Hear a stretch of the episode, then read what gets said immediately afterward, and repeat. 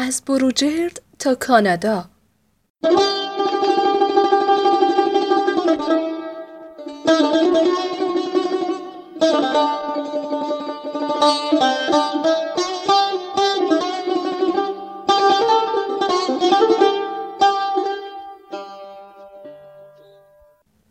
از بروجرد برمیگشتم به تهران.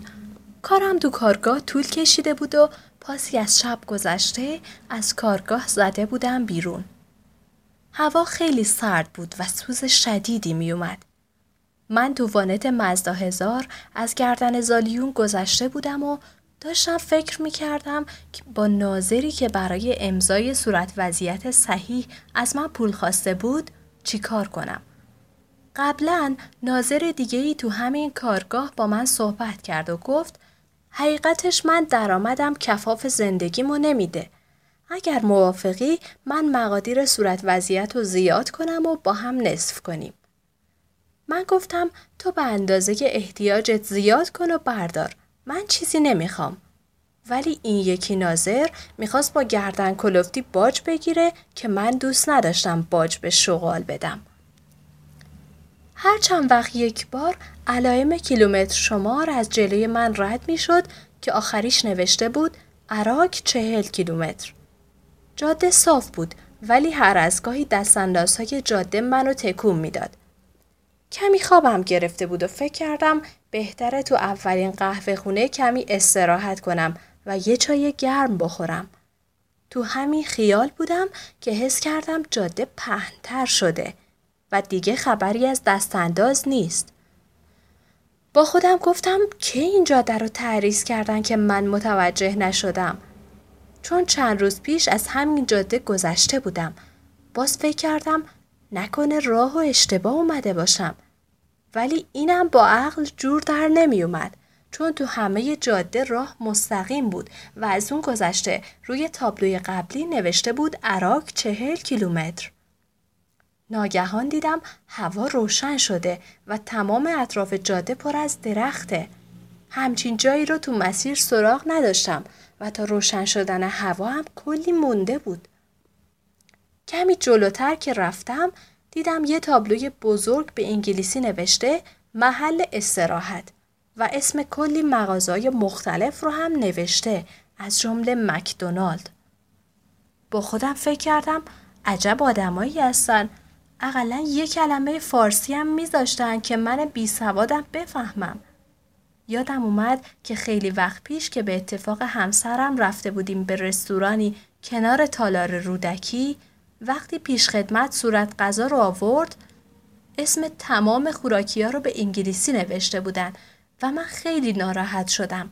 با اینکه کمی انگلیسی بلد بودم و می‌تونستم بفهمم چی نوشته وقتی پیشخدمت برای دریافت سفارش اومد و پرسید چی میل دارین من گفتم لطفا یه دیکشنری هم بیارید. به هر صورت وانتو پارک کردم و رفتم داخل مکدونالد. دیدم نه خیر اینجا هم همه چیز به انگلیسی و فرانسه نوشته شده و خبری از زبان فارسی نیست. دیگه حوصله چک و زدن نداشتم و گفتم لطفا یه قهوه و کیک رو هم انتخاب کردم. کشیر گفت دو دلار و 20 سنت. من مقداری پول ایرانی در آوردم و گفتم با نرخ دلار حساب کنه بردار. طرف یه نگاهی به پولا کرد و یه نگاهی به من و گفت ما این پولا رو قبول نمی کنیم. منم گفتم من دلار همراه هم نیست. باز طرف یه نگاهی به من کرد و یه نگاهی به عدد روی پول و گفت خسته به نظر می رسی و یک کیک دیگه هم گذاشت روش رو اضافه کرد بسیار خوب قهوه و کیک رو مهمون ما باشین و پول منو پس داد. شاید از عدد روی پولا فکر کرد من باید خیلی پولدار باشم که همچین اسکناس های درشتی رو می‌تونم خرج کنم. چون روی پول نوشته بود ده هزار ریال. جای شما خالی قهوه و کیک رو با لذت تمام خوردم. من نه تنها آدم شکموییم بلکه عاشق غذای مجانی هستم به خصوص مرد پلو. یادم هر وقت می رفتیم برای تشییع جنازه بعد از خاک سپاری که معمولا تا ساعت دو تا سه بعد از ظهر طول می کشید ما رو دعوت می‌کردن به یکی از رستورانهای اطراف بهشت زهرا و یه دست چلو کباب نچندان مرغوب بهمون می‌دادن. که به نظر من از بهترین غذای رستوران ماکسیم خوشمزه تر بود. در حالی که هنوز گیج بودم که من کجا هستم از رستوران خارج شدم و راه افتادم. چند کیلومتری بیشتر نرفته بودم که دیدم روی تابلو نوشته تورنتو 60 کیلومتر. دیگه داشتم دیوونه می شدم. گفتم نکنه خواب می بینم. ولی مزه قهوه توی دهنم و خورده کیک روی لباسم بود. خودم رو نیشگون گرفتم. دیدم دردم میاد. نتیجه گرفتم که خواب نیستم. به هر حال به رفتن ادامه دادم و فکر کردم بالاخره یه طوری میشه دیگه. از شانس بد من یه ماشین پلیس از روبرو میومد. از من که گذشت دیدم دور زد و برگشت و چراغ پلیس رو روشن کرد. با خودم گفتم حتما کاری داشته که دور زده. اگه با من بود حتما آژیر می‌کشید و توی بلندگو می‌گفت مادر به خطا بزن کنار. به همین دلیل کمی آهسته کردم که از من جلو بزنه. ولی ماشین پلیس هم یواش کرد و همینطور پشت سر من میومد. در اون موقع روی پل بودم و نمی‌تونستم بیستم. از پل که رد شدم زدم کنار و ماشین پلیسم در فاصله 20 متری من ایستاد. خانم پلیسی پیاده شد که وقتی نزدیک شد دیدم واقعا دختر خانم خیلی خوشگلیه. اول سلام داد و خودش رو معرفی کرد و گفت گواهی نامه و کارت بیمه. منم گواهی نامه و کارت بیمه رو تحویل دادم. نگاهی به گواهی نامه کرد و پرسید کی به کانادا اومدید؟ منم بیخیال گفتم حدود یه ساعتی میشه. نگاه عاقلا در صفیحی به من کرد و گفت فاصله مرز تا اینجا بیشتر از یه ساعته. با چه سرعتی اومدین که تو یه ساعت به اینجا رسیدین؟ من دیدم ای بابا بند و آب دادم و گفتم من ساعت ندارم شاید بیشتر بوده و اون گفت بسیار خوب شما با این گواهی نامه می‌تونیم به مدت سه ماه تو کانادا رانندگی کنید. ولی چون تشریفات گمرکی رو برای پلاک ماشین انجام ندادین و سرعت غیر مجاز داشتین و بیمه شما هم معتبر نیست ناچارم شما رو جریمه کنم. و اتومبیلم تا انجام تشریفات گمرکی توقیفه. پس دنبال من بیا و به طرف ماشین پلیس رفت. من تو یه لحظه فکر کردم من این داستان چطور به افسرهای پلیس بگم که باور کنن. من خودمم نمی‌دونم چطور از اینجا سر در آوردم. بنابراین همینطور که خانم پلیس به طرف ماشین می‌رفت گازو گرفتم و در رفتم. البته می‌دونستم که مسافت زیادی نمی‌تونم جلو برم. چون سرعت ماشین پلیس مسلما بیشتر از وانت مزدا هزار بود. و گفتم اگه اینا منو دستگیر کنن بهتره چون دیگه مجبور نیستم توضیح بدم. و از طرفی من که جرمی نکردم. یه مدت زندونی میشم و بعدم خدا بزرگه. وقتی توی آینه نگاه کردم دیدم ماشین پلیس آژیر کشون دنبال منه. حالا من برو ماشین پلیس برو. چند صد متری نرفته بودم که یه دفعه وارد مه قلیزی شدم که نه تنها هیچ دیده نمی‌شد بلکه صدای آژیر پلیس رو هم نمیشنیدم.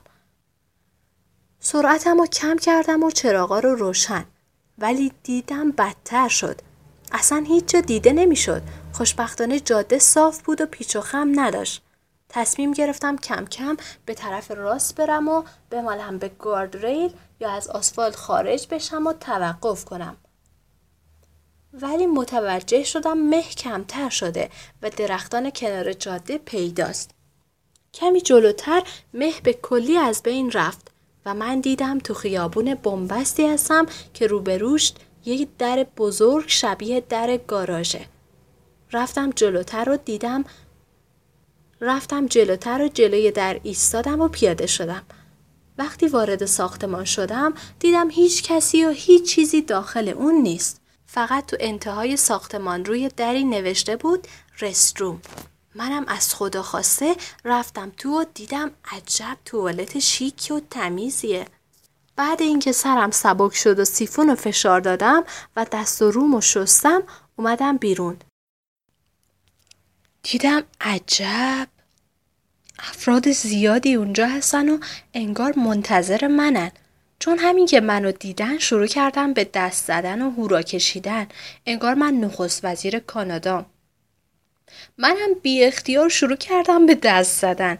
یکی یکی با من دست می‌دادن و گاهی به علامت خوش آمد به پشتم می‌زدن. منم مثل ابلهها به اونا لبخند می‌زدم و دست می‌دادم. بالاخره از یکی پرسیدم اینجا چه خبره شما کی هستین یکی که شاید رئیس بود شروع کرد تون تون انگلیسی صحبت کردن از خدا چه پنهون انگلیسی من اونقدر خوب نبود که متوجه بشم چی میگه به خصوص که لغتهای نامعنوس و قلمبه سلمبه به کار می برد. عاقبت از بیخ عرب رد شدم و گفتم من انگلیسی بلد نیستم و فارسی می‌دونم. خلاصه یه نیم ساعتی طول کشید تا شخصی که فارسی بلد بود رسید و خودشو معرفی کرد. من بعد از چاق سلامتی پرسیدم جریان چیه؟ اینجا کجاست؟ اینا کیان؟ هرمز گفت داداش پیاده شو با هم بریم. یکی یکی بپرس تا من ترجمه کنم به انگلیسی و جواب اونا رو بهت بگم. بعد اضافه کرد اینجا کاناداست. بقیهش هم بذار بپرسم. بعد از چند دقیقه که با اونا صحبت کرد به من گفت والا من خودمم دارم شاخ در میارم. اینا میگن یه دستگاه اختراع کردم برای انتقال اجسام از راه دور و وقتی داشتن دستگاه تست می‌کردن تو خوردی به تور اینا و می‌خواستن تو رو منتقل کنن به این گاراژ ولی چون تو در حال حرکت بودی اگه می‌خواستن تو رو وارد گاراژ کنن به خودت و ماشینت آسیب می‌رسید به همین دلیل تو رو با فاصله کمی از اینجا در جاده منتقل کردن و تمام داستان تو رو هم تو مانیتورشون دیدن و وقتی تو سرعتتو کم کردی دوباره تو رو منتقل کردم به اینجا که بیای دم در و وقتی تو می‌خواستی وارد بشی رفتن قایم شدن که تو شکه نشی یا از ترست فرار نکنی.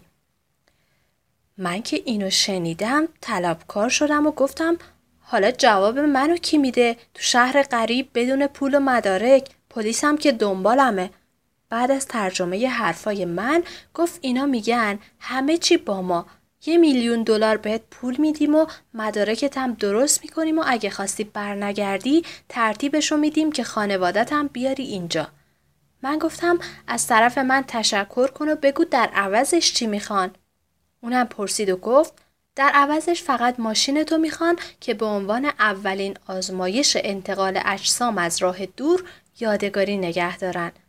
منم دیدم بد معامله نیست. یه ماشین زپرتی رو میدم و این همه پول و مزایا می‌گیرم. بعد اون که به نظر رئیس میومد به من گفت تو اول یه تلفن به خانوادت بکن که نگرانت نشن. بعد تا هر وقت که خواستی مهمون مایی. به این ترتیب ما شدیم شهروند کانادا با یه میلیون دلار پول و اولین کاری که کردم این بود که رفتم دم مکدونالد و یه صد دلاری دادم به کشیر. وقتی اون گفت نمی‌تونه صد دلاری رو خورد کنه گفتم بقیهش رو نگه دار چون خیلی مردی.